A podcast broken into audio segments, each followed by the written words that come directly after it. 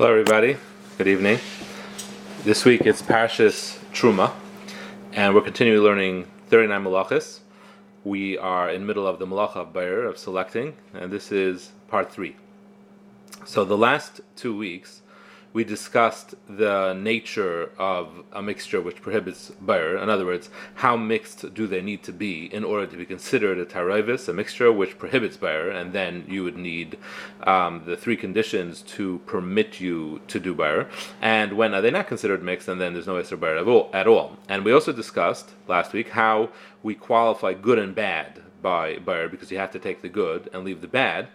Uh, so we distinguish between one thing is bad and another is good, and then there was another case when they both are good, but you only want one now and one later. Uh, and then we also talked about when you don't want either of them now and you just want both of them to be put away for later, like when you're putting away toys. So we discussed the application of Bayer in all those cases. So this week, let's discuss the second condition necessary to permit Bayer, which is immediate use, miyad. In order to allow Bayer, it has to be done for immediate use. What does immediate use mean? So typically, immediate use means that you're preparing the food. Let's say, in case of food, you're preparing the food for use during the suda that you will eat, right? So therefore, how much time does that give you? How much uh, before the meal can you do bayer, and it's considered you're doing it for immediate use? So the amount of time typical to, for preparation for a suda is called immediate. Uh, so let's say a regular Shabbos Suda where you don't have so many guests uh, takes you a half hour after, you know, before the Shabbos Suda to prepare things. So within a half hour to the Suda is considered immediate. If you have a big Suda and you have 20 people, 20 guests, so then you probably need an hour or more. So then starting from whatever amount of time you need to prepare for that kind of meal, it's called immediate use and you can do the butter at any point during that preparation time and it will be called immediate use. The only thing is, though, that you can't do preparation and then leave then it won't be called immediate use. For example, let's say you want to prepare everything and then you want to drop into the shul kiddush for a couple of minutes. So not for long, right? You want to do all the preparation, go run to shul, back. Maybe the whole thing will be a 20 minute back and forth. Say hello or mazel tov to baal simcha, and then come back. But once you're doing that, so then your preparation is not called immediate anymore, and then you would have a problem. You would not be able to do bayer before you leave. You would have to do bayer after you come back. So whenever you're doing something else in between the food preparation and the meal, that would make render whatever you did before that as not immediate use, and that would prohibit um, doing bayer. Now there is a heter, which is an interesting heter, and I'm not sure how far you can go with this. But this Shlomo Zalman said this heter. He said that you can prepare a table so that it looks nice and the house looks beautiful, and that's called immediate use. For example, you want to set the table and you have a pile of silverware, so you need to do bayer to pick out the silverware you need, um, and it's not immediate use because you're not having the meal until tomorrow morning. You want to set the you want to set the, the table Friday night, so t- typically that should be a problem, and that would not be allowed. However, if let's say you happen to have a lot of guests uh, coming over. Let's say you're doing something in your na- in your house at night, uh, some kind of eineg or whatever, and you want the table to look nice. It's part of the, the neatness of the house when you have people coming over. You want the table to look beautiful. So then he says that would be called immediate use as well. It doesn't have to be actually eating with the fork and knife. You being able to have them out and and it's it, it, it, uh, makes the table look nice would also be called immediate use. But again, just because you know it makes us more comfortable to have our table set Friday night because we have less work in the morning, that I w- I wouldn't say you can apply this heter. Very specifically, it's where you actually have a need for the table to look nice uh, Friday night or any such example, then uh, that could be considered immediate use as well. I think it's about as far as you could take that particular heter.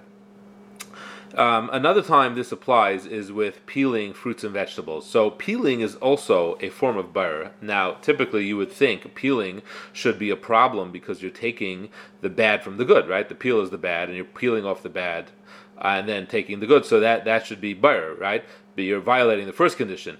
But Chazal said that since there is no other way to get to the fruit without peeling it, so we don't perceive it as taking the bad and throwing it away. You're just trying to break through the bad to get to the good, so we perceive it as, we still look at it as if you're taking the good from the bad.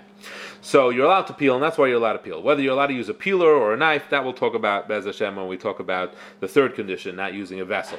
But regardless, you are allowed to peel. So there's a way you can peel a fruit or a vegetable, and that's permitted. An egg, you can do all those kinds of peeling. But Uh, that's just as far as the good and bad condition is concerned. You do, though, need to do it miyad. So a lot of times what people do is they'll peel an apple and then they want to go to the park so that it'll be ready to be, give to their children, right, in the park. So that's fine because that is basically immediately immediately use. You're peeling it now. You're going to walk to the park and then you're going to give it to your child in the park. But if you're doing anything else besides that first, like you're not going to the park right away. First, you're going somewhere else, um, and then you're just made it, you made this preparation so you can have it for later that would be an issue, and it wouldn't be simple that it would be permitted to do because peel, like I said, peeling is better, and you need to you have to stick to these conditions. And if you're not going to be using it right away, that would be a problem. It would not be considered miyad.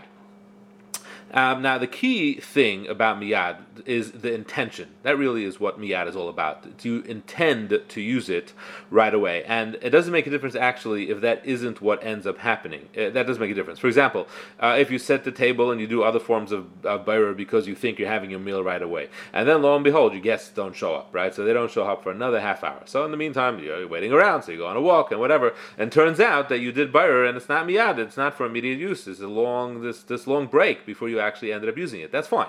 Because again, the intention is what counts. If you did it with the right intention to use it right away, even though it didn't end up happening, that wouldn't be better. And even if you don't know for sure, like you, you know these guests come late sometimes, so you're not sure if they're going to come. That's also fine. Not knowing is also equivalent to doing it for the purpose of using it right away. And even if it doesn't end up happening, that's fine.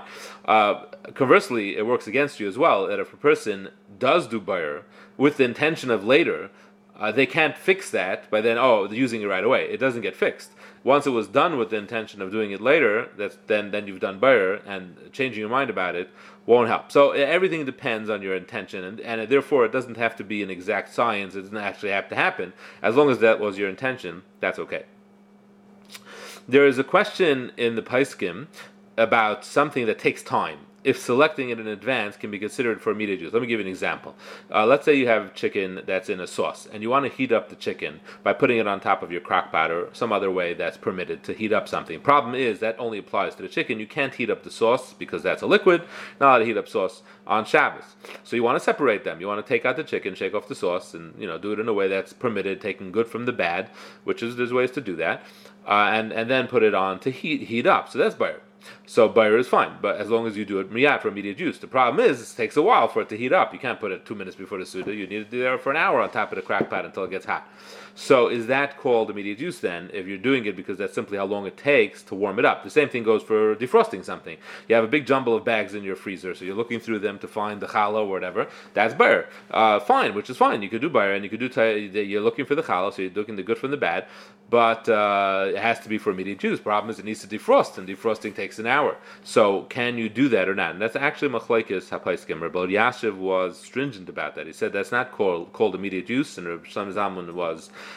uh, makel. So that being the case, you should we need we really need to avoid that happening. So we need to think in advance and plan that we don't need to come on to Bayer to be able to do these things. Like the, we should have that chicken set up in a way before Shabbos that we can put it onto the to the crock pot or the hot plate or whatever, so that we don't have to come on to Bayer. And likewise, to have the jumble unjumbled so that we don't need to uh, run into this problem. But if you do get stuck and you really need it, so there, you could be lenient. There is what to rely on. But being that it's a machlekes, it is something that should try, you should one should try to uh, to fix that in advance.